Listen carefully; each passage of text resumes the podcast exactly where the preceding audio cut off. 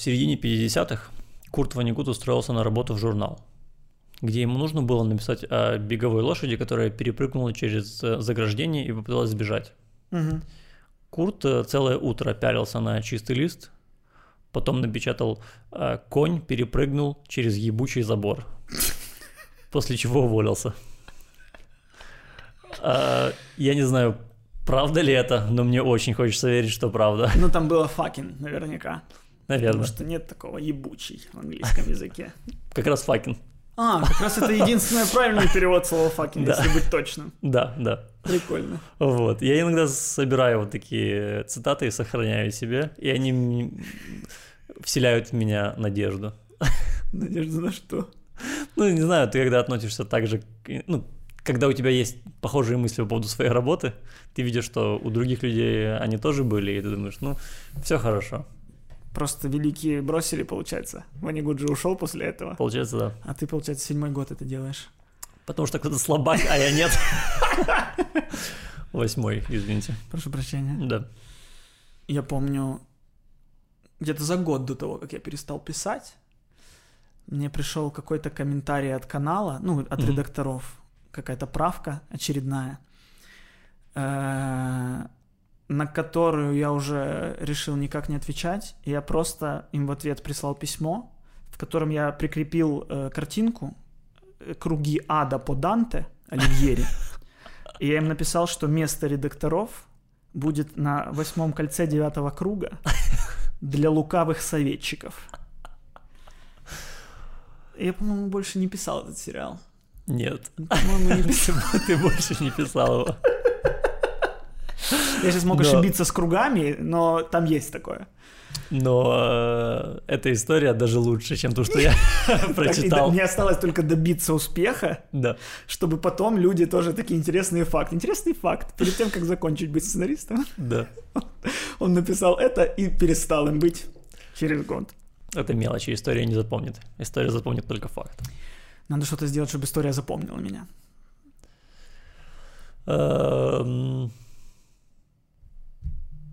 Ну, нет, так нет.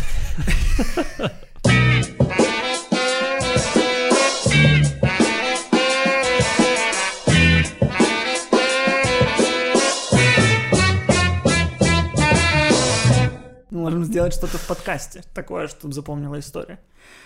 Потому что сейчас же подкасты в Голливуде, это же самая вообще э, плодородная почва для кино. Кстати, это как да. нефтяные вышки, просто это как нефтяные скважины подкасты сейчас. Просто это в основном подкасты, конечно, Fiction. э, нет, наоборот. Голливуд сейчас очень хочет начать делать fiction подкасты, нон-фикшн в основном. Ну, типа, что-то типа журналистских расследований. Да, да, ну, да, это да. нон-фикшн называется. Оно же, это fiction выдуманное, Да, но там есть и fiction подкасты, которые... а, но их мало. В основном Да. это пока расследования. И в основном это самое популярное. Сейчас очень много расследований покупает. Никто пока не покупает разговорные подкасты, потому что непонятно, как из наших с тобой разговоров сделать фильм. Да, у Ну, нас, есть же, у нас есть например, пару тем. Подожди, есть же, э, я тебе сейчас скажу, ты должен знать, потому что ты у нас шаришь по вот этим Ага. фильмам для хипстеров. Эм, Сцены из супружеской жизни. Да. Кто снял? А, не помню, не скажу. Ингмар Бергман. Скорее всего. Могу Скорее всего. Э, ну, если есть фильм сцены из супружеской жизни, почему не может быть фильм сцены из жизни подкастеров? Ну, Чуть меньшую аудиторию охватывает в целом. То есть оно, э, этот фильм отхватит какую-то аудиторию а от зрителей нашего подкаста. Нет, почему? Сейчас подкастеров на самом-то деле развелось. Извините за выражение, жопой жуй. Да. Это один раз наберется Киевская Русь. А украинским фильмам в основном большего и не надо. Ну, кстати, не, А- а это фильм малобюджетный. Что тебе надо? Три камеры, два микрофона. Все есть, все есть. Вот наш фильм, Миш. Мы Да. должны придумать фильм, который дело происходит во время подкаста. Да. Я помню... День э, радио. Да, но там очень много... Там фильм. Мгм. А я помню, был фильм э, британский, мне тогда понравился, но я сейчас понимаю, что это чушь. А, нет, это был не фильм, это даже был сериал Мгм. про зомби-нашествие на Лондон. Да. И единственные люди, которые выжили в зомби-нашествии, это люди, которые в момент зомби-нашествия участвовали в шоу «За стеклом». Мгм. И они не знали, что снаружи их студии уже не существует людей, и они продолжали вот это ходить в комнату откровений, говорит, Линда сегодня из холодильника украла сникерс. Мне надоело это, делить с Линдой то-то. А, а уже за стеклом там вместо операторов уже зомби вломились к ним, ну и в какой-то момент они вломились. И прикол этого фильма в том, что... сериала, что он вышел очень дешевым, потому что его сняли в локации съемок проекта «Большой брат». Поэтому нам надо прям вот здесь прям снять что-то, что что-то происходит, что весь Киев умер, и мы с тобой вдвоем остались, и мы в У нас, YouTube. у нас- у нас будет немножечко CG, немножечко денег на CG. И в какой-то момент мы просто раскроем шторы, и там просто жопа. И мы сразу же их задернем. Именно жопа. Именно жопа. в небесах. И приближается. Вот такой фильм мы снимем. Ну, кстати, Да. это, это мы можем себе это позволить. Я э, в итоге каким-то образом начал тему о том, что в Голливуде подкасты адаптируют Да. очень, очень, очень рьяно. И реально большинство подкасты, во-первых, покупают. Джо Рогана за 100 лямов купил Spotify. Теперь на Ютубе выходят только коротенькие ролики, в конце которых он говорит, а теперь заходи к нам на Spotify. Я даже не знаю, на Spotify можно видео смотреть теперь с Джо Роганом? Или это все аудио теперь? Зачем его это космолет студия?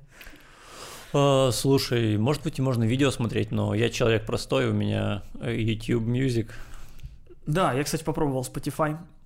Его предложения оказались еще хуже, чем у YouTube Music. Да. Да, он вообще что-то мне тулит вообще непонятно. Я...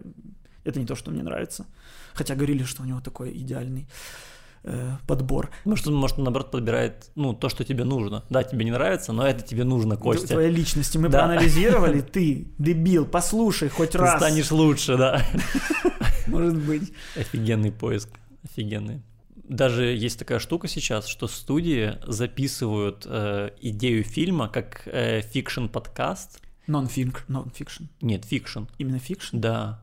И как бы тестируют реакцию зрителей, потому что это очень дешево и просто. Это, это, это называется proof of concept у них. И это сейчас очень многие студии делают. Реально, э, то есть студия, и, Да. имея идею фильма или там сериала, дорого снимать пилот, но, на, но снять целый сезон, точнее записать аудиосезон какого-то сериала, Да. э, аудиосериала дешевле, чем снять пилот серии Конечно, это- «Тразы». Мгм. И они проверяют, если подкаст стал популярным, его делают. Есть такой подкаст, называется Slow Burn. Там Мгм. первый сезон этого подкаста был полностью про какой-то Watergate, что-то такое. Эм, И по нему сейчас снимают сериал с Джулией Робертс, Шоном Пеном и Арми Хаммером. Арми Поэтому, Хаммер. может, уже сняли, потому что Арми Хаммер, как мы знаем, больше уже не актер. Он, Да, он теперь вампир. он теперь, да, потому что если ты хочешь э, укусить женщину, ты не можешь быть актером, оказ- как оказалось. Как а ты оказалось. эти сообщения? Подожди, стоп. Ну, я хочу там вырвать твое сердце и поцеловать его, Я что хочу вы- выпить твою кровь. Это сообщение. Сообщение это сообщение. Сообщение не значит, что ну вот такой он человек. Сколько человек скажет, что Арми Хаммер пил мою кровь, вот тогда давайте уже его обвинять. Но то, что он написал такие сообщения, ну так он общается. Да. Это как, знаешь, типа, придушил во время секса. Это значит, что ты хочешь задушить человека? Или это значит, что просто ты такой в сексе? Твои вкусы специфические. Боль- Больной ублюдок. Это не мои. Это не мои. Ладно. Это вкусы сотни моих партнерш.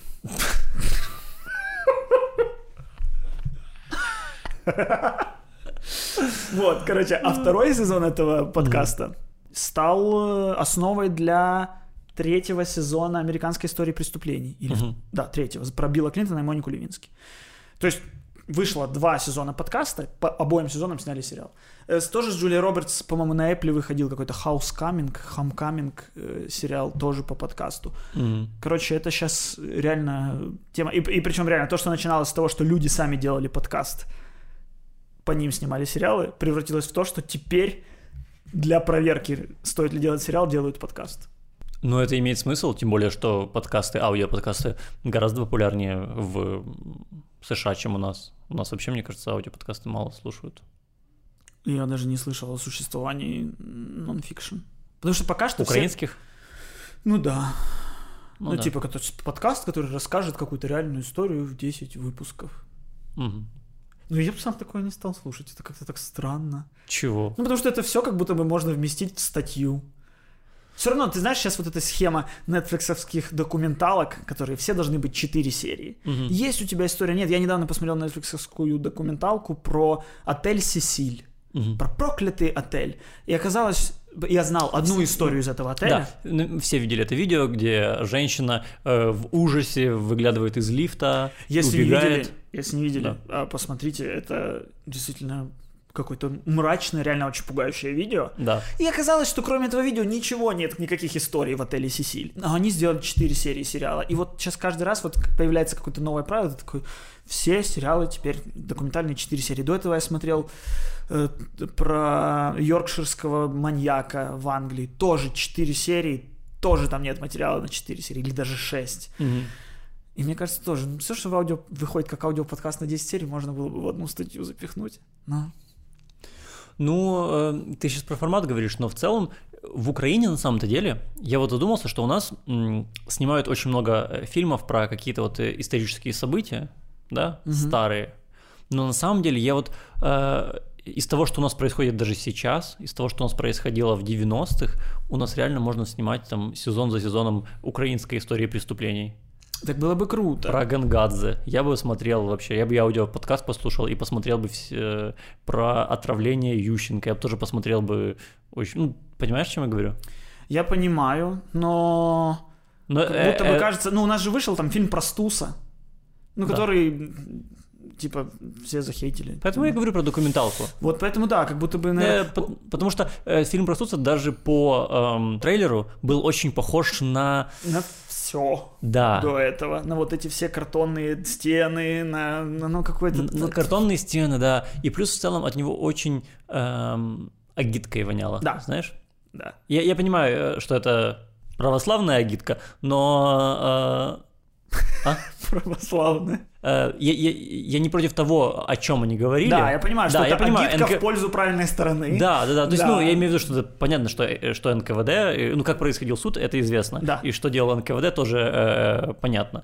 Но как будто бы нет про человека. Есть про, есть про вот эти вот две стороны, да, вот как, как делается любой э, агит-материал, да, это все, это очень поверхностная штука, где говорится, там плохо, здесь хорошо, вот, все. Но в фильме ты хочешь увидеть э, какую-то историю перс- ну, человека, через что он прошел, и вот этого нет, и вот это дерьмо. И художественные фильмы э, нужно, ну, скорее вот, а- а, вот так делать. А вот документалка – это другое дело. И мне кажется, что документалка могла бы быть могла бы получиться очень хорошей. Мгм. На самом деле, я даже недавно посмотрел, сейчас это тут надо много сделать ремарок, посмотрел Мгм. фильм «Спадкоємець». М. Э, Вышел такой фильм. От Громадського. Э, Мне кажется, ну, грамматика его просто выложила, Мгм. но по факту это э, инициатива снять, ну, короче, полностью снял этот фильм сын первого украинского олигарха. Мгм. Не помню их имен. Короче, суть в том, что абсолютно понятно, что тоже очень запятнанный этот Подожди. сын. А подожди, первого украинского олигарха, Да. которого э, теоретически убил Ахметов, взорвал Да. на стадионе. Не, взорвал на стадионе другого олигарха. А. Теоретически Ахметов взорвал на стадионе другого олигарха, Ага. а этого убил в аэропорту с женой. Ага. Ну, Э, не факт. Расстрелял.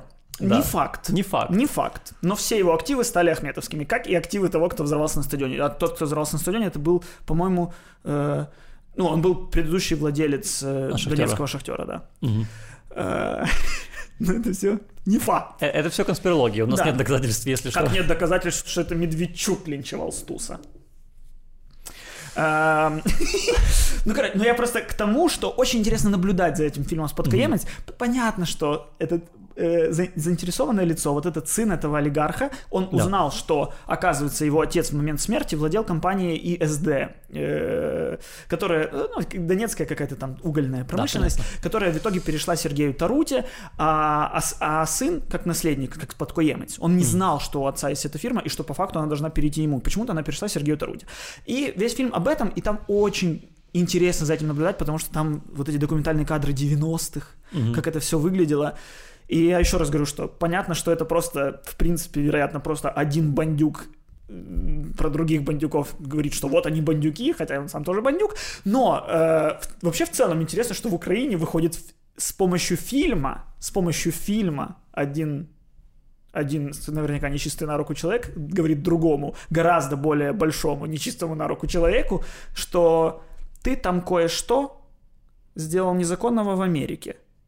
И если ты тут можешь купить все суды, а суды в Украине можно купить, э, ты... Ты там не купишь. И э, человек просто, ну, человек сделал фильм просто для того, чтобы послать этот сигнал. И мне это так интересно было. Ну и в целом за картиной 90-х через документальный фильм мне было интересно смотреть. Да, вот я об этом и говорю, да, Да. что эм, Пусть я и понимал, что постоянно нужно делать ремарки, что я понимаю, что этот фильм не про золотого человека, который пострадавший, а типа... вот я и говорю, что э, у нас очень много историй э, Но у происходило. нас, блин, за последние 7 лет очень много Да. историй происходило. И, и жаль, что их никто не экранизирует. Очень жаль. Именно в документальном формате, да? Ну да, мне просто Да. кажется, что документальный бы скорее получился, чем художественный. Сто процентов. Вот. Э, Если кто-то может художественный, блин, я бы с радостью посмотрел. Как-то акценты, что ли, не так расставляются? Ну или ты действительно правильно говоришь, не по-настоящему про героев рассказывается путь, а все агитка. Ну вот как даже там киборги фильм, ну это важная тема, но этот фильм был У него не было персонажей, да. Мы Ты- киборги. Типа, велик подвиг, но, не, но никак не раскрыты Да, да, личности. да. Вот, и потому что ты когда читаешь логлайн фильма, да, Да. в логлайне всегда э, вот две, две строчки про фильм, описание его. Есть персонаж, что он, э, что случилось с персонажем, Да. э, и что он теперь хочет сделать, чтобы там, достичь своей цели. Вот примерная форма Да. логлайна. Да. Я вот смотрел целый трейлер э, э, киборгов, и я не понял, кто главный персонаж. А не все. Да, но как будто бы и все, и никого. По трейлеру. Ну да, это фильм не про людей, Да. а про их подвиг. Да, но как и Дюнкерк. Но тем не менее я понял по трейлеру, кто главные персонажи, и в принципе. Я сейчас просто задумался, что в Дюнкерке тоже много главных персонажей, потому что в Дюнкерке четыре фильма одновременно. Ну да, ну и, и- и я говорю, что похоже, но Да. просто как будто бы. Ну, опять же, все, опять сейчас попадусь в эту ловушку судить по фильму, не посмотрев фильм. Не Ну, я смотрел, судить, первые, я говорю- смотрел я первые полчаса этого фильма. И Да. я от уровня пафоса выключил его, потому что не было ничего, кроме пафоса. С первых минут этих людей уже сразу ух, ах, ух, а, ух, а, ы, ух. И, И вот- а эти люди действительно такие, но историю надо рассказывать А, правильно. а- а я говорю именно про трейлер, то он не зародил желание посмотреть сам фильм. Да, я согласен, согласен с Ну. тобой тут. Это даже сейчас в Голливуде вот эта схема, что в сериалы э, берут писателей. Э, ну, в авторскую комнату. У каждого сериала есть э, сценарная комната, которая разрабатывает весь сериал, Мгм. потом каждую серию доверяют писать отдельно каждому сценаристу, но, в принципе, что будет в этой серии, придумано уже всей сценарной комнатой. Мгм. То есть это уже, в принципе, такая техническая работа, скорее, расписать эту серию.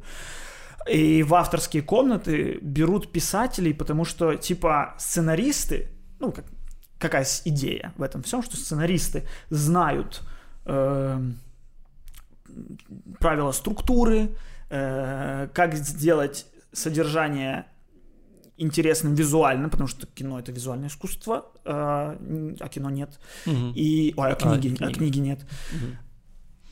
А писатели берут, потому что писатели умеют раскрывать персонажей. Мгм.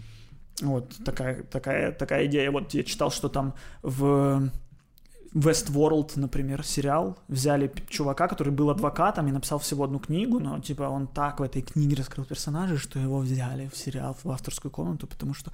И даже большинство сценаристов сейчас э, голливудских, как на повышение квалификации, ездит какой-то там Айова есть или что-то такое, типа ежегодный, ежегодная большая писательская какая-то конвенция по объяснению, как быть писателями. И Мгм. вот сценаристы едят, едут именно учиться прозе, учиться Прикольно. книжному мастерству, потому что там глубже раскрываются персонажи. А сериалы, в отличие от фильмов, ну да, фильмы в большей степени все-таки про сюжет, а сериалы в большей степени про персонажа. Мгм. И вот сериалы больше набирают писателей.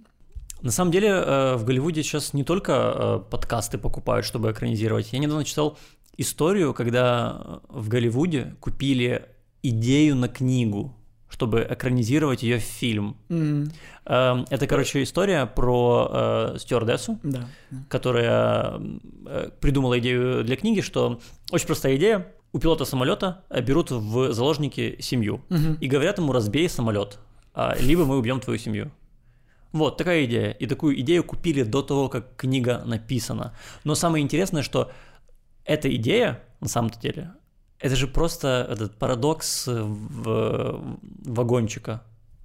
Да, Знаешь? как, как был короткометражный, по-моему, фильм «Мост», да? Э, э, да, но это, это известная моральная дилемма. Ее Да. какой-то там психолог или философ придумал. Ну, кстати, Э, вот я просто помню этот короткометражный фильм «Мост». Это максимально душераздирающее зрелище, Да. когда э, у отца на рельсы падает ребенок, зажала ногу как-то Да. там рельсами, Да, и отец понимает, что... А, и едет поезд. И либо Мгм. поезд там сойдет с рельс и умрут все люди, кто едут в поезде, либо же он переключает пути, и поезд убивает его сына. Да, вот, вот, вот. И, и это Ох, вот- это, это одно из самых тяжелых зрелищ, что я видел в своей, в своей жизни, потому что отец выбирает спасти людей. Мгм.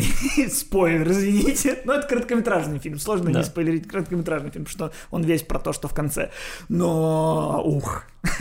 Да, и вот в этом есть суть этой моральной дилеммы. Тебе нужно выбрать, ты готов убить своего родного человека одного или э, полный там э, трамвайный вагон людей, например. И по сути эта идея, это и есть вот эта вот дилемма, и все. Да, ее, ну, купили без ничего. Я Ничего вот не нет. понимаю, и эта это. девушка не писала ничего до этого. Мне кажется, это говорит о том, что в Голливуде этих гоустрайтеров миллиарды. Типа, ты, я, я, галь- я стюардесса, я придумала идею, все, хрен с ним, мы покупаем твою идею, мы тебе дадим людей, которые напишут. Мы дадим- Да. У нас есть эти таланты. У нас нейро... Честно, нейросети уже пишут. Четыре, четыре года все пишут нейросети. Я читал, что есть чувак, который 200 тысяч научных материалов написал с помощью нейросети. Серьезно? Да, что просто нейросеть выучила много научных материалов и выдала много новых. Вот. Ничего себе. И поэтому может быть и так. Ничего Ну, себе. типа, наверняка нейросеть, если ты в нее вот э, загрузишь «Властелин колец», там три книги, и скажешь нейросети, опиши вот эту улицу. И нейросеть тебе очень красиво опишет улицу, что дерево склонилось грустно над этим.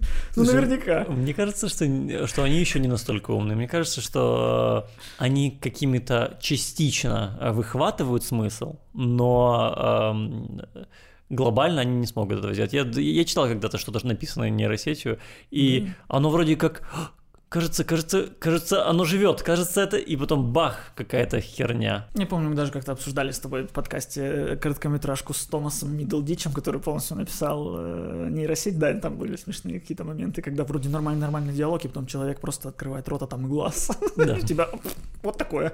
Да. Я какой-то, я еще читал сценарий какого-то продолжения Гарри Поттера. Тоже максимально тупорылый.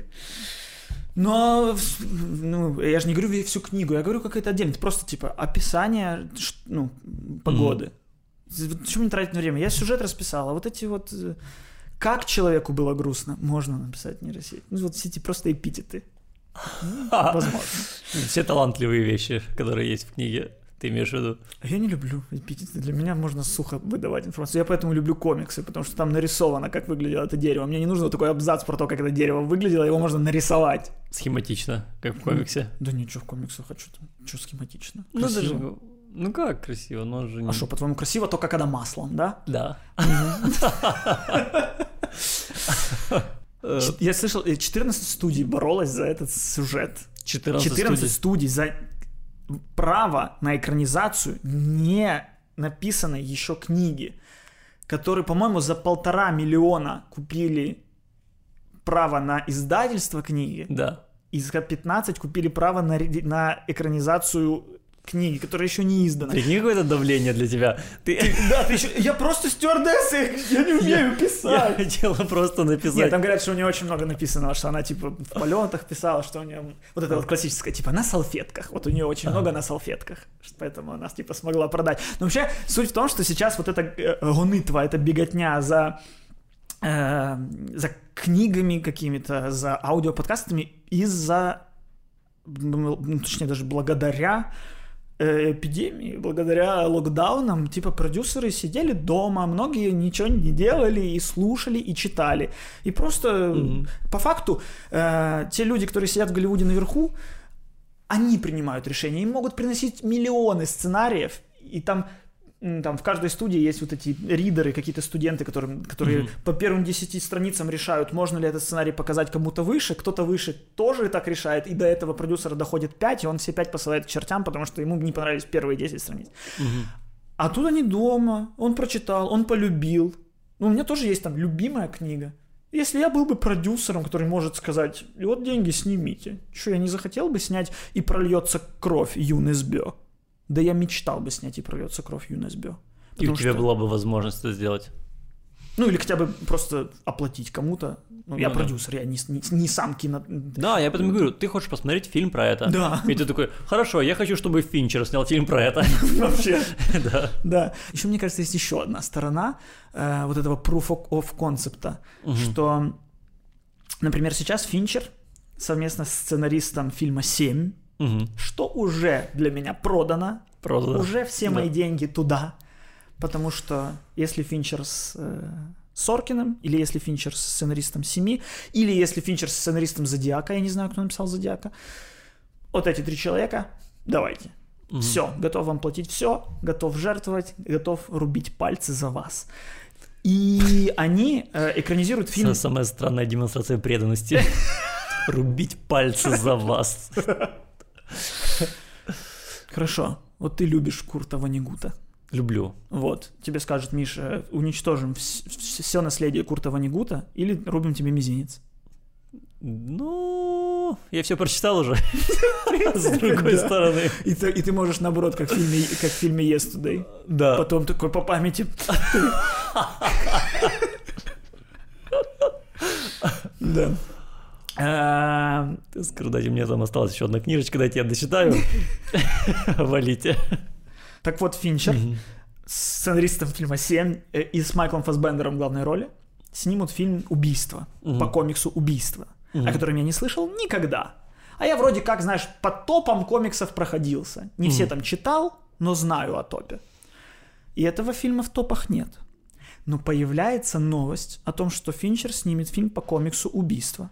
Комикс «Убийство», пум, сразу становится популярным среди людей. Люди Мгм. сразу такие, давайте ознакомимся. Ну да. И он сразу становится интересным, и люди проявляют уже свою реакцию на фильм «Убийство», Да. и Финчер На- на снимает. На, ко- на комикс «Убийство», и Финчер снимает фильм. И, возможно, бы, если сейчас в течение там пару месяцев люди скажут, что комикс «Убийство» дерьмо, ска- скажут, проект затянулся, что-то там отложился, возможно. Или просто, ну, сценарист же хороший, может, он исправит такой себе комикс. Ну да, если там, я думаю, что, в принципе, какого-то крутого концепта хватит, чтобы хороший сценарист написал а, хороший фильм.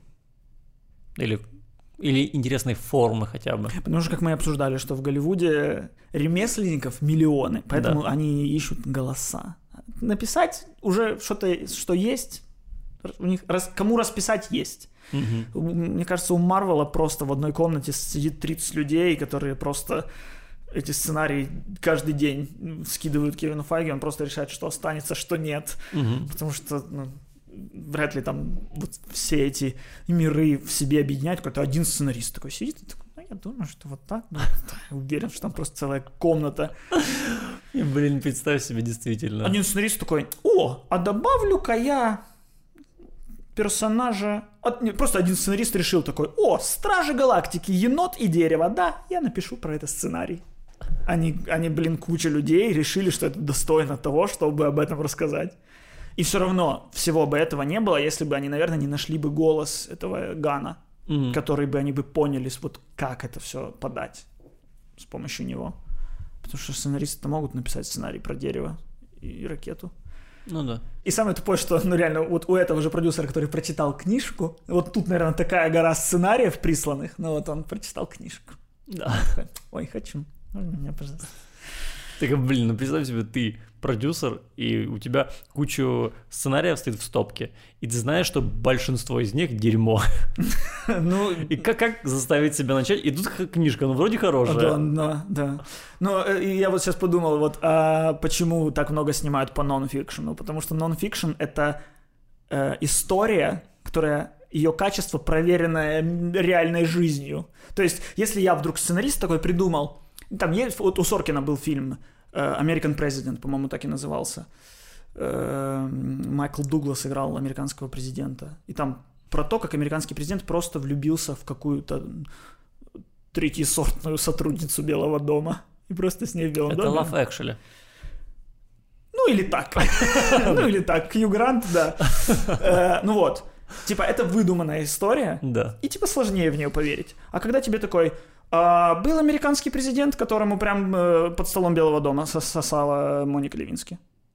Такой, кажется, история проверена. Импичмент был, Да. все дела. Ну, не импичмента, по-моему, не было, он, по-моему, сам просто подал в отставку. Ну, Не силен. короче, да, история проверена. А если бы то же самое кто-то придумал, ты бы такой, ну, непонятно, что, а что президент, а чё президент вдруг так себя повел? А почему, а почему под столом? А почему, а почему он отказался? Почему он не стал до последнего за кресло бороться? Ну, начина- начнутся правки в эту Да. историю. А тут Да. история проверенная. Идея на реальных событиях еще и оправдывает твою какую-то сценарную ам, неспособность. Да, возможно. ты посмотришь в фильме, такой какой-то глупый ход. Произошел Да. странный ход. Но это было в реальной Но это жизни. было в реальной жизни. Да, и тебе... И это очень прощаю. Я, ну вот, я поэтому... Поэтому вообще всегда у тебя ощущение от фильмов на реальных событиях как-то статистически, если взять выборку, как будто мне больше понравилось фильмов на реальных событиях, Да. чем не на реальных, потому что у... Есть момент, ты такой, неужели так было? Да, Да. это этот, suspension of disbelief.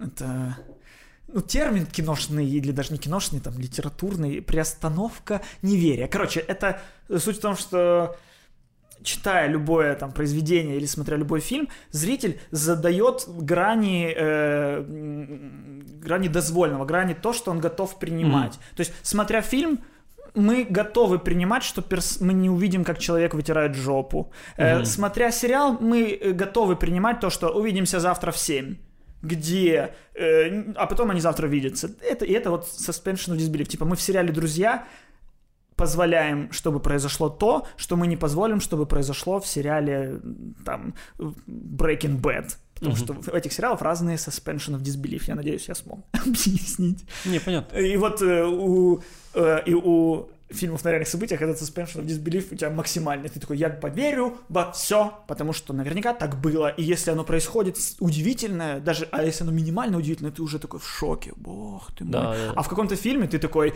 смотришь Promising Young Ну, Woman, ч- и ты да. такой, ну, странный ход, я не верю, что она бы так поступила. Мне Так не понравилось, что она приняла такое решение. Я весь фильм смотрел с этим ощущением А я раз. почему и говорю, потому что ты мне сказал, что тебе не понравилось, какие решения она принимала. И вот если бы это был фильм на реальных событиях, я бы тебе просто ответил, ну она такие принимала. Да. А когда это делает выдуманный человек, ты такой, ну она могла принять другие. Да, да, именно так. Вернусь к тому, что э, ты любую идею хайпишь. Мне кажется, кстати, в том же числе э, сделали новостью тот факт, что купили книгу про стюардессу, Мгм. чтобы сразу же сделать книгу бестселлером, чтобы Мгм. они уже, они же уже говорят, Конечно, И когда она увидит, ее уже прочитают, потому что уже знают, что ее купила студия, и это уже хайп. конечно. Вот. И, э, э, и был такой чувак какой-то, по-моему, то ли француз, то ли кто, радиоведущий, который э, в своей передаче, это было в 50-х годах, когда вот еще, когда, знаешь, люди э, Орсону Уэллсу поверили, что на мир напали инопланетяне по радиопостановке. Да, да, да. И вот примерно в те же года какой-то чувак сказал о том, как легко можно манипулировать общественным мнением, что мы знаем, что легко. И э, он предложил у себя в, в своей этой радиопередаче, чтобы люди, которые будут заходить в книжные магазины, Мгм. все э, спрашивали, а у вас нет э, и там название какое-то. Я сейчас не вспомню. А у вас нет вот этой вот И такого-то автора. Он выдумал название книги и выдумал автора. И им говорили нет. И очень многие люди так ходили, звонили в эти книжные магазины, говорили нет, говорили нет. Э, и так, что через два месяца э, в газете New York Times вышел список э, топ популярных книг в мире, и она, эта книга попала в сотню. Шутишь. Да. Так суть в том, что эта книга попала в, то- в сотню популярных книг, и через пару лет, там, или там через, буквально через три месяца, что-то такое, ну, типа, что очень за быстрые сроки, этот же чувак, этот же радиоведущий, издал книгу с этим названием, э, под этим именем авторским. И, Типа, супер банально. Это, знаешь, типа, э, исторические полуэротические романы, как какая-то Даниэла Стил была раньше. У меня дома Мгм. вот была куча книг, там, где полуобнаженный длинноволосый мужчина обнимает женщину на обложке, вот эти вот. Да, понимаю. Да, у меня мама обожала такое читать. Ну, это как 50 оттенков серого до 50 оттенков серого. И когда все, что можно было оголить, это плечика. Да. И вот, э, вот примерно такое он издал. Э, Анжелика и король, вот это все, Анжелика и жандарм, Анжелика и инопланетяне. И он э, издал эту книгу, и она стала бестселлером, потому что она в, в Нью-Йорк Таймс была указана как одна из лучших книг. Мгм. Люди такие, о, вот она продается. И я не знаю, задумал ли он так сразу, но чувак просто в 50-х годах знатно заработал на том, что сам создал хайп. Класс. Поэтому точно так же сейчас работает Голливуд. Очень, ну, легко в нашу голову насадить мысль о том, что нам что-то нравится. Ну да. Ну, даже не в- то, что нравится, но заинтересовать в чем-то очень легко. Ну, на самом деле, да, потому что э, Финчер и сценарист фильма 7 делают новый фильм по комиксу. Это нравится и тебе, и мне одинаково сильно. Да, да, то есть реально уже новости, ва- то есть важно, что новости, они не могут, если раньше, знаешь, может, могли бы что-то молча сделать, сейчас, наоборот, важно это сказать. Да. Ты говоришь о том, что Финчер с Ноланом, там будет Фасбендер, оповещают в новостях о том, что мы взяли, там сейчас, кто снимает, Адам Маккей Мгм. снимает фильм, и каждую «Игра неделю понижение», появляется «Игра на понижение», да, Да, он да. снимает сейчас для Netflix фильм с Ди Каприо и Дженнифер Лоуренс, и каждую неделю появляется новость. В этот фильм добавился Робби- Кристоф Вальц. В этот фильм добавилась Зендея. В этот Да, фильм да. добавилась Дианжа. Э, ну, все, все кого, кто может заинтересовать Бориса людей. Брельзи, Анжа, это тоже в этом фильме. Они на все рынки решили сработать. Э, Борис Апрель очень популярен в э, Таиланде. Понял. Как Витас в Китае. Это забавно, что у нас до сих пор, ну, что у нас с Китаем так оторваны медиапространства, что, в принципе, человек может рассказывать, что он очень популярен в Китае, и мы даже не сможем проверить. Мы такие, наверное. Кстати, наш подкаст безумно популярен в Китае. Просто он выходит у них не на Ютубе, а на Hey Bay. У нас же был один подкаст с субтитрами, это для них был. Это были южнокорейские субтитры. Это как раз та страна, Кто которая узнает, максимально открыта. Кто узнает. Там в субтитрах было написано, а дальше по-южнокорейски. А что, китайцы, думаешь, не понимают южнокорейский? Это как, как будто сказать, что мы не понимаем польский. Если медленно, то мы понимаем. А субтитры, они достаточно... Они медленнее, чем речь. Боже, какая невежественная, но, скорее всего, А правдивая почему фраза. невежественная? Почему невежественная? Где тут неуважение к кому-то? А, Мне кажется, это очень разные языки. Мне кажется, что... Украинский и польский? Нет, китайский и южнокорейский. А, это да. Это да. Но это с такой целью и было сказано. Да. Хоть, ну, просто зацепить, зацепить, зацепить. Возможно, негодующие какие-то китайцы сейчас зайдут, а это же нам лайки. Нам, пожалуйста, э, если вы из Китая, пишите в комментах, какое мы дерьмо. Это для нас. Да. Только хайп. Звезда нового канала попал в международный конфликт с китайцами. Пожалуйста. Я недавно попал в э, очень узкий, узко однонациональный конфликт э, с одним украинцем. Я подрался с водителем такси. Я А, раньше видел такое на Ютубе. И я Да. никогда не думал, что это со мной может произойти. Я не кричал ему «Вези меня, мразь!» Но я его назвал мразью. А до этого сказал «вези меня». Не, я сказал наоборот «Мразь, вези, вези меня». Я сказал «мразь» уже когда выходил, уже после драки. Ну, это из видео у тебя. Да, но драка была короткая. Я увернулся от него, и я про- прописал ему в нос. Я, ну, чуть-чуть с собой того горжусь, честно. Ну, оно прям распирает, потому что я последний раз бил человека в пятом классе. И то, как я бил. Я ударил, и меня ударили в ответ, и потом мне было очень долго больно. А в этот раз было Боже мой, больно. какой ему. ужас, какой ужас. Ну, э, слушай, там долгая история, Я но я прав, так- я точно прав. Мне даже Uber возместил 46 гривен.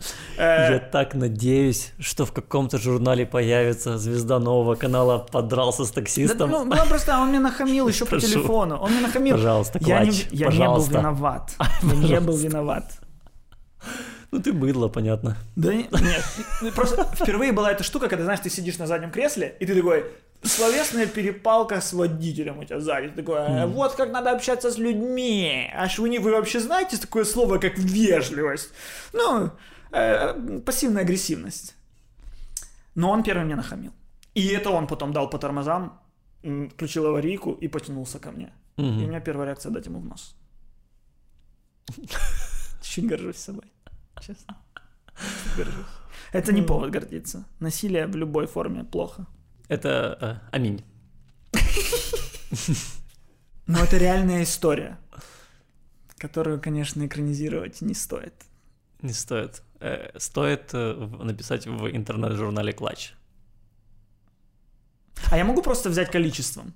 Количеством историй, попавших в журнал Клатч, могу я просто ну, наработать, просто это будет серия коротких зарисовок про меня.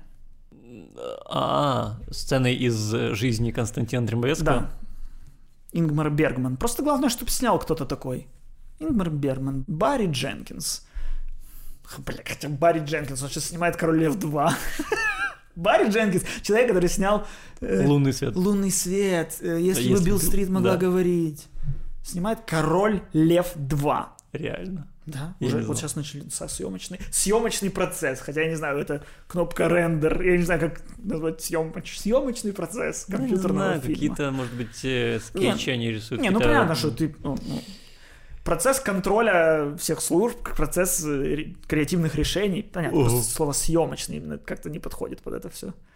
Реализационный процесс начался. он, э, он будет рисованным или опять этот ну, вот motion? такой же. Такой же, который почему-то считается э, перезапуск Короля Льва, но это тоже анимационный фильм. Просто уровень анимации очень сильно вырос. Из Мгм. фломастера в э, полностью аутентичный реальным животным Мгм. мир. Который кусок говна этот Король Лев первый. Ну, не оригинал, а Мгм. переснятый. И вторая часть выходит. Ну, миллиард заработала. Или сколько она там заработала? Так оно на, ну, на этой ностал- ностальгии. Ну, Мне вообще кажется, что Король в целом переоцененный фильм. Оригинальный. Фас. Просто мы одновременно говорим о том, что Голливуд в поиске новых идей. А параллельно у нас Король Лев 2. При том, что, в принципе, был Король Лев 2, ну, straight to VHS. Был? Так и Король Лев 3 был, и Ну, Белоснежка 2. У Диснея выходило не- все. Говорят, что Король Лев 3 хорош. Или 2. Что? Да, говорят, что, ну, вышедший напрямую на кассету. Как вот есть Алладин первый, который большой, с Робином Уильямсом. Это хитяра, Мгм. в итоге переснят Гаем Ричи. А, а потом вышел Aladdin 2 straight to VHS, или, по-моему, даже с каким-то мелким прокатом. И типа он был настолько плох, что там даже Робина Уильямса не было. Там озвучивал Джина, этот Дэн Кастелланета, который озвучивает э, Гомера Симпсона. И потом вышел Aladdin 3 снова с Робином Уильямсом. И это неплохой фильм. Не смотрел? Там, где Аладдин своего отца находит, а, а отец оказывается вором и разбойником плохим. Я Неплохой. первый не смотрел. Ты не смотрел мультик Аладдин? Не, фильм. Так я про мультики. А, про мультик. Но они тоже фильмы. Ну, мультсериал Алладин смотрел, мультик не видел. Арабская ночь. Полнометражный мультик Аладдин ты не видел? Нет. Ты серьезно? Думаю, да. Какой кошмар, Миша. Вот где невежество. Вот где невежество. Аладдина не смотреть. Тебе сколько лет? 27. Бумер сраный. Нет, миллениал. Миллениал. Ну и ты Миллениал сраный. Нет, я бумер. Какой ты бумер? Я бри бумер. О,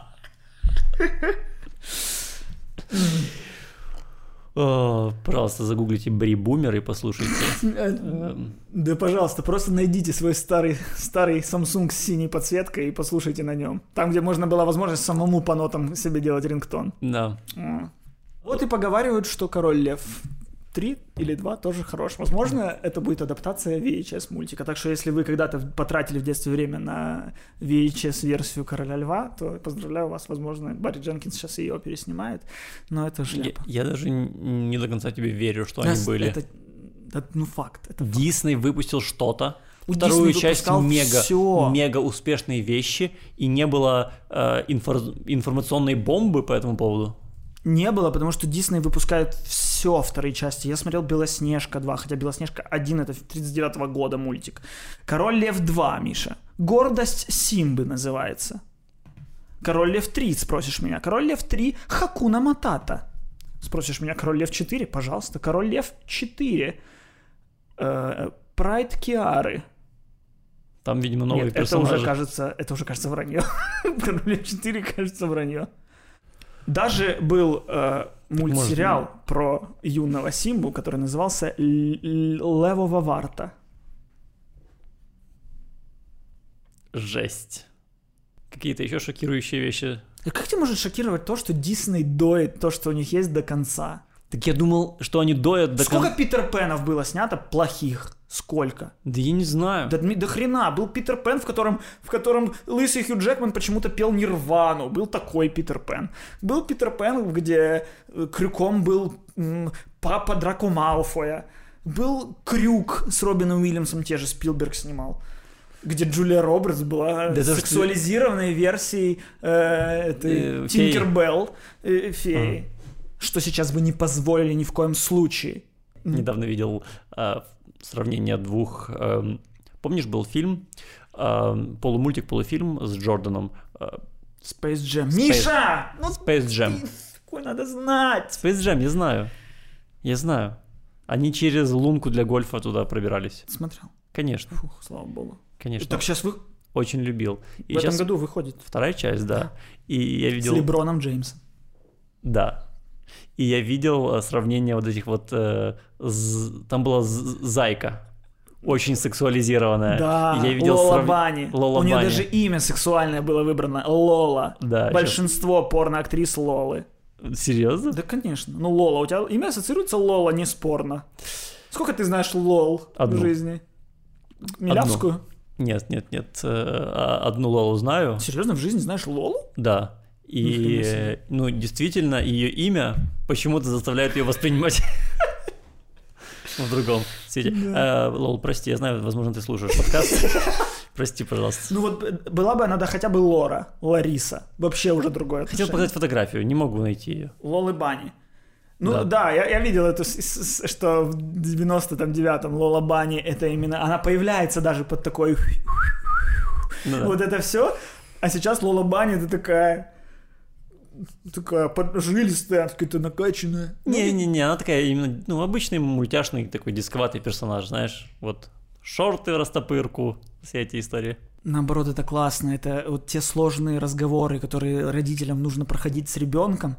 Не нужно было их проходить, потому что они в мультиках происходили. Мне не нужно было объяснять, что такое сексуальное возбуждение. Потому что я его испытывал, когда видел Джессику Рэббит, жену кролика Роджера. Я понял это сам из мультика.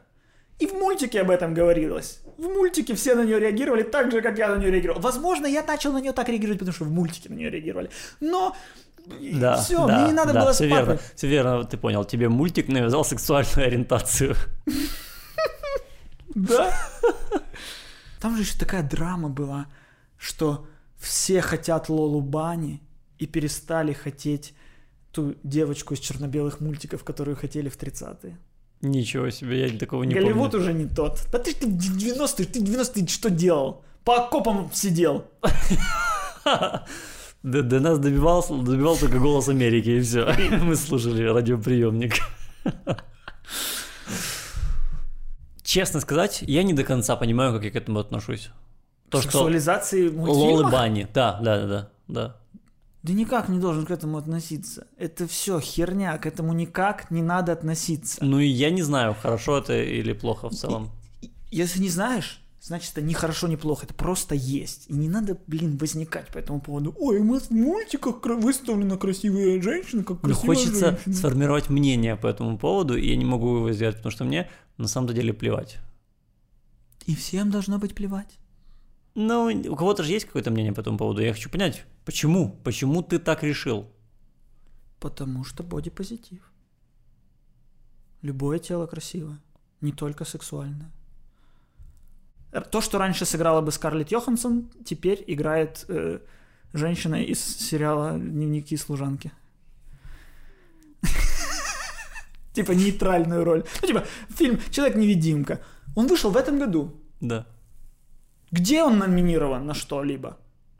Это Он такой год, этом- что человек невидимка должен быть номинирован. Он не в этом Он году вышел в этом, он успел перед карантином пройти. Он же, он же, э, когда начался карантин, сразу же вышел на, на, на, на этих, на стримингах. Мгм.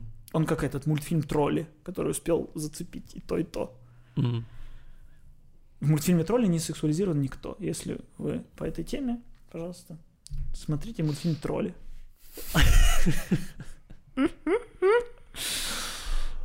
Класс. Причем, помнишь Скарлетт Йоханссон?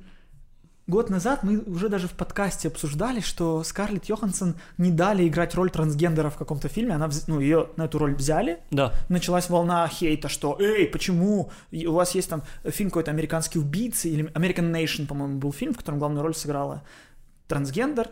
М. И начали говорить, почему не она? Почему не она? Почему Скарлетт Йоханссон? Есть трансгендеры, которым не дают роли, вы от- отнимаете. И Скарлетт Мгм. Йоханссон сама такая, я не буду, хорошо, я ушла с этой роли. Элисон Бри недавно извинялась за то, что она в мультсериале «Конь Боджек» озвучила азиатку. Это мультсериал, там нужно озвучивать смешно. На Симпсон, Симпсонах сказали, что больше не будет этого персонажа индуса, потому что это типа э, э, стере- ну, типа, это стереотипное надсмехание. Ну, кстати, значит, извини, насчет Симпсонов я, наверное, и не против. Того, что там есть индус, который говорит... Ну, ты же сам бомбишь из-за того, что э, есть вот этот дуэт кролики, у которого э, всегда тупой хохол и умный э, россиянин. Согласен. И действительно, это повод бомбить. Это реально э, создает ну, неприятный стереотип. И вот то же самое же. Согласен. Даже не поспоришь. Получается, что ты прав, просто я не индус. Я просто, типа, люблю Симпсоны. Да. Как я, в принципе, и номера кроликов люблю. Я, Ну, я в- понимаю, в детстве что- обосрался от кроликов. Ну, не фактически, фигурально выражаясь. Да. Потому что кролики — это не только ценный мех, Да. но и 3-4 килограммы диетического, легко усвояемого сала. Да, все, это последний раз, когда я цитировал этих мразей ньюзвановских. Э, Продолжай. Да, получается, что логично. Но хорошо, а озвучивать э, азиатов не азиатам, а играть трансгендеров. Это актерская игра всегда раньше предполагала перевоплощение, как бы. Да. А, так я это к тому, что Шарлиз Терон на днях вот новость появляется, что Шарлиз Терон сыграет в женской версии крепко, крепкого орешка. А ты знаешь, что эту историю Твиттер поднял, как я понимаю? Да? Да, кто-то написал э, в твит о том, что посмотрел бы версию «Крепкого орешка», только чтобы главную роль играла Шар- Шарлиз Терон, и она тоже спасала свою бывшую жену. Ну, Про лесбиянок. Ну, А вот. И она сама репостнула, что я бы с радостью А сыграла. знаешь, в чем прикол? Да. Не пришлось платить полтора миллиона за права на идею. Когда человек твитнул, студия такая, хорошо. И в принципе, Ну да. человека взяли заложники. Какой-то схожий фильм вышел недавно с Джозефом Гордоном Левитом. Он называется что-то се- э, 7520. Тоже он типа, по-моему, пилот самолета, который тоже что-то такое там решает э, с заложниками. Нужно было не тратить все деньги мира на это. Ну, это уже реклама. Ну да, возможно, они и не потратили. Да. Возможно, это вранье. да, ну прикольно, что она тоже, она сама поддержала это и... А ей что-то можно. Она же не лесбиянка. Чего она играет лесбиянку? Она отбирает э, роль у Сары Полсон. Она отбирает роль у Сары Полсон. Сара Полсон лесбиянка. Она отбирает роль у этого Элиота Пейджа. Стоп, он мужчина. Он мужчина теперь, он да. мужчина. Хорошо. Ты видел, что э, Эллен Пейдж, если кто не знает, Эллен Пейдж э, поменяла пол, теперь она Эллиот Пейдж. И прошло три месяца, как она ушла от жены. Он ушел от жены. So classic. Му- Мужской поступок. Да. Хорошо. Элиот Пейдж Да. играет в Академии Umbrella Да. девушку. Да. Когда оказалось, что Элиот Пейдж лесбиянка, ее персонажа в Академии Umbrella во втором сезоне сделали лесбиянкой. Мгм. Или даже не когда оказался а просто, они под Элиот Пейдж сделали, ну или потому что в комиксах ее персонаж не лесбиянка. Мгм. А, а в, а в сериале сделали. Если Эллиот Пейдж, бывшая Эллен Пейдж, теперь мужчина, Мгм. Не отбирает ли она роли у женщин, играя женщину в Академии Umbrella? Это, это что такое? Это не то, что э, э, whitewashing, это man-washing. Это мужчина отбирает женскую роль. Вы вообще там охренели? В Голливуде своем. Нет, Тильда конечно- Свинтон Дэвида конечно, Боуи играет. нет. Хорошо. Конечно нет. Это трансгендер отбирает роль женщины. А это уже другой разговор. Этот Голливуд, как мы с тобой далеко от него? Мне кажется, я приеду в Голливуд, и я, ну, на вокзале скажу что-то не то, и меня развернут. Я не справлюсь. А я так мечтал. Недавно вышел фильм же э, «Малкольм и Мари» на Да, Netflix. да. Э, и- и- Я понял, Да, я понял, я тебя понял. Ты смотрел? я его посмотрел. И как? Я люблю такие фильмы. Э, Возможно, он вам не понравится, но я очень люблю. Ну, Э, типа Фильм, как в пьеса. котором два э, главных героя Общаются. спорят. Весь фильм в одной локации. Они просто спорят, и они красиво спорят. И... Да. Но только там э, Зендея ходит в трусах весь фильм. Но и давай согласимся, что даже твоя актерочка может поконкурировать с актерочкой младшего Вашингтона. И он там классный. Да? Да. Первый фильм, где он классный? Но он там хороший. а, ну да. в Клансмане тоже хорош. Да. Ну, в Клансмане тоже хорош. Да. А где он, получается, не хорош? Только в Теннете. Но там персонаж плох. Ладно. Ладно. В общем, и этот же фильм снял белый режиссер. А это вообще недопустимо в нынешнем Голливуде. Это просто... Это... Я не знаю, кто позволил. Я не знаю, кто позволил. Это на Netflix фильм вышел? Да.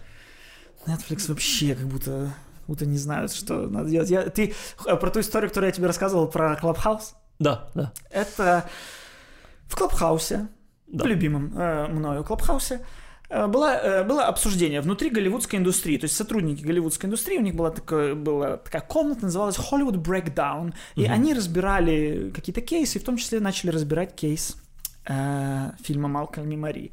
И там на полном серьезе обсуждалось то, что, ну, во-первых, то, что белый режиссер, э, он же и автор сценария, Мгм. это непозволительно, потому что он э, не, э, он не шарит в правильной репрезентации темнокожих. Он, не знает, как их подать. Понятно, что Мгм. актеры, возможно, спасли, но тоже это же не э, Роберт Де Ниро и Мэрил Стрип темнокожие. Это Зендея. Она три года назад в диснеевских сериалах снималась. И она... Как она одновременно снимается и Малкольм Мари в Спайдермене школьницу играет? Давайте, давайте поймем.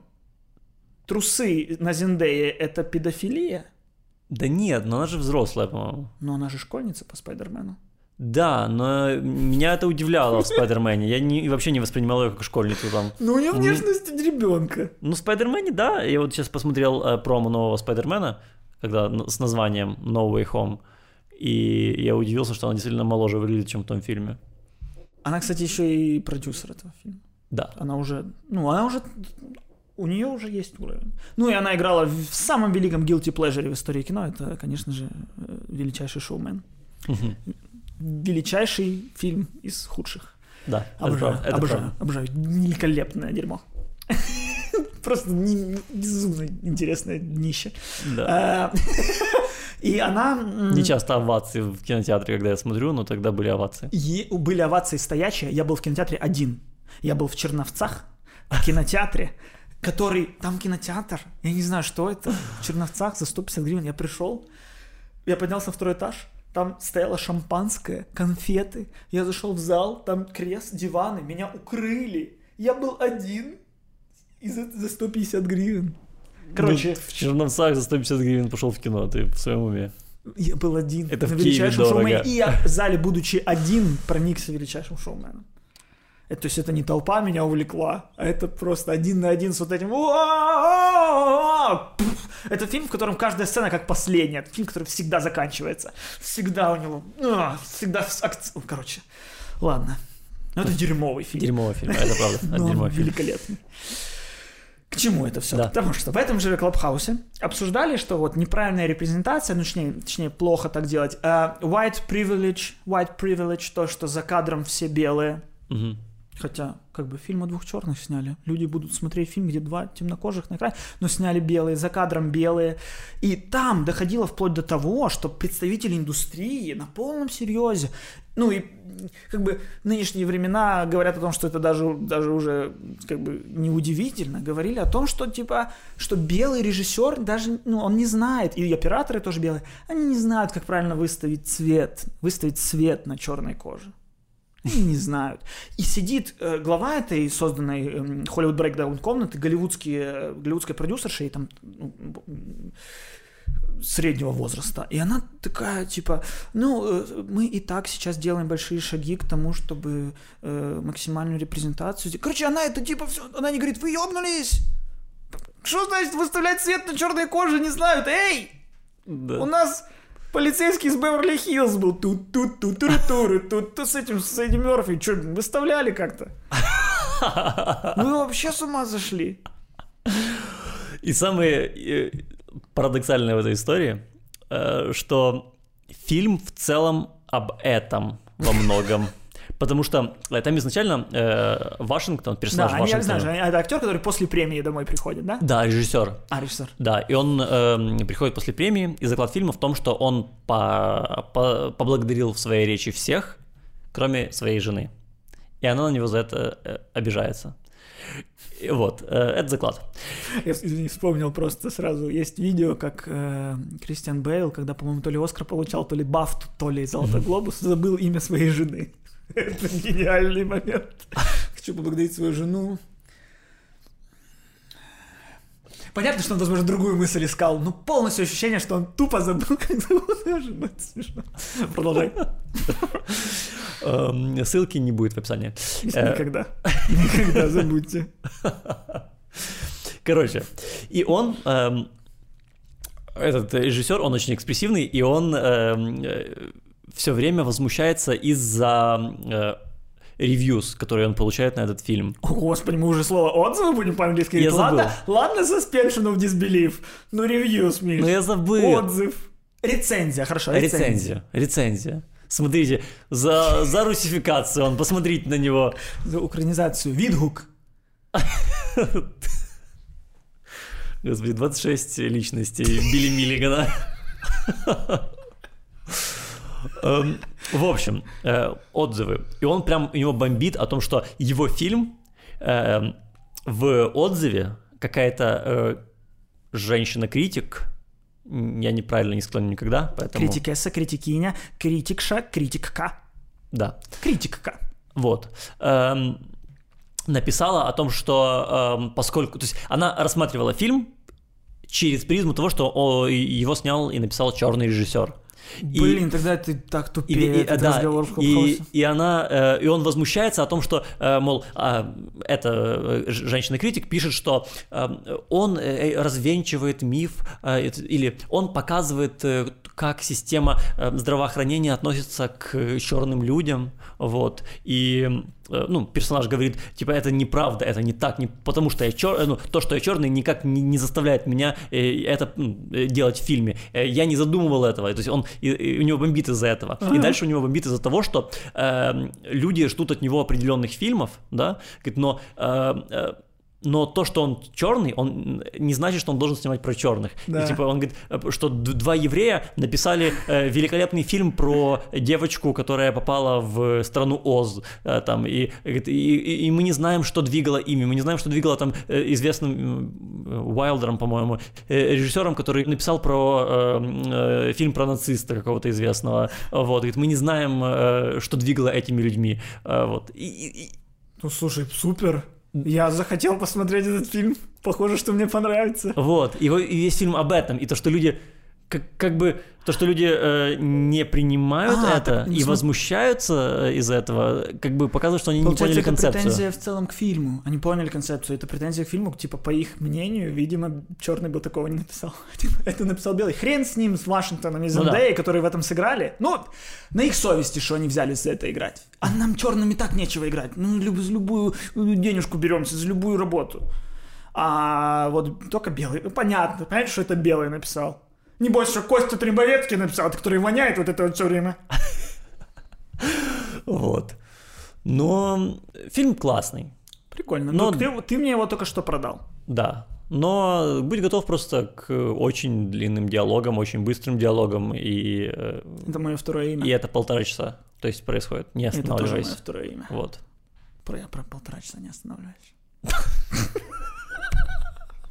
Ты же про наш подкаст, я так понимаю. Именно так. И быстрые диалоги. Я... Да. И к этому, кстати, недавно что же прикопались э, к Золотому глобусу как раз. Да. К Золотому глобусу, что там не- мы, мы говорили о том, что посмотри, сколько женщин номинировано, и не заметили за этим, что они номинированы темнокожие. Да. Вообще ни на режиссеров, ни на актеров, ни на что. И я тут даже соглашусь, не потому что они темнокожие, потому что просто список номинантов очень странный э, в целом. Очень много упущенного, очень много допущенного, вот этот сраный пром, мьюзик, фильм, который я до сих пор не знаю, что это за фильм, но я узнал, что у него на Rotten Томатах 10%, э, это значит, что это просто, это не фильм, это... Стоп, только Мартин Скорсезе вправе решать, что фильм, что не фильм. Это фильм, это плохой фильм, просто плохой фильм. Браво. Спасибо. Спасибо. Чуть не допустил оплошность. Э, Я бы, я, если бы я так сказал, это было бы с моей со стороны inconsistency. На твоем языке, чтобы тебе понятно было. Так и э, Скотина. началась буча по поводу того, что странные номинации и прочее, и э, журнал LA Times Мгм. провел расследование, и Мгм. оказалось, что в «Золотом глобусе» пипец, короче, какое там взяточничество, коррупция и прочее, что э, среди на- номинантов на лучший сериал комедийный был сериал «Эмили в Париже». Название этого сериала говорит, что это плохой сериал. Ну, допустим, хрен с ним, э, возможно.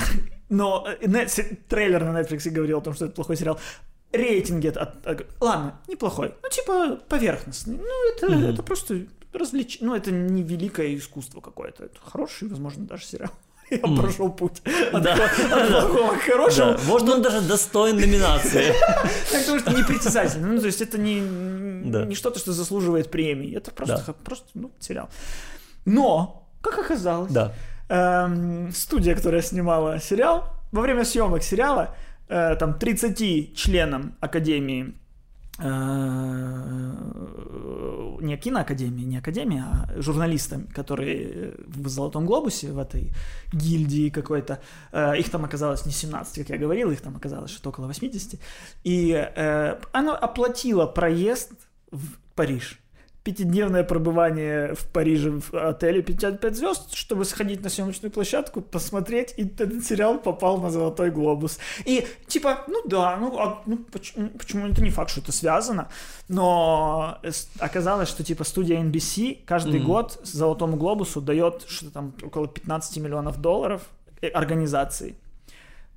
Потому что на канале NBC выходит Золотой Глобус, в том числе, как будто бы это, за это они должны это все попускать в благо... Слово сбыл. Я Благотворительность. Да. Но там начинаются распилы, и даже не то, что распилы, а просто э, за просмотр фильмов внутри Золотого Глобуса платят деньги. За то, что член э, комиссии Золотого Глобуса смотрит какой-то фильм, ему платят что-то около трех тысяч долларов. Мгм. Типа в Оскаре нет, ты просто, ты, ну, как бы, типа должен. Ты же член Академии, посмотри, будь добр. Ну, ты как бы не можешь не посмотреть, но тогда Не, не это отразится на твоем голосовании. Да. Ну, то есть Да. Никто, члены киноакадемии, ничего не получают от киноакадемии за то, что они киноакадемия. Понятно, они тоже вот эти корзиночки там какие-то получают, но они не получают зарплату за это. За они- каждый просмотр каждого за, за фильма. просмотр каждого фильма э, и прочее. И журналистка какая-то, и, по-моему, тоже иностранная журналистка попыталась попасть в эту гильдию, ее не взяли, хотя она проходила там по всем принципам, ее не взяли внутрь, потому что нет, у нас тут мы не, ну, там какой-то, короче, требовали с нее там денег за это или что. Короче, А знаешь, как Александр Невский попал в гильдию? Вот так вот. Вот так вот.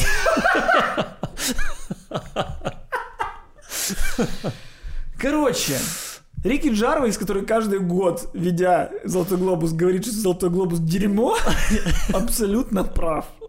«Золотой глобус» — дерьмо. И непоказательный. Ни в чем.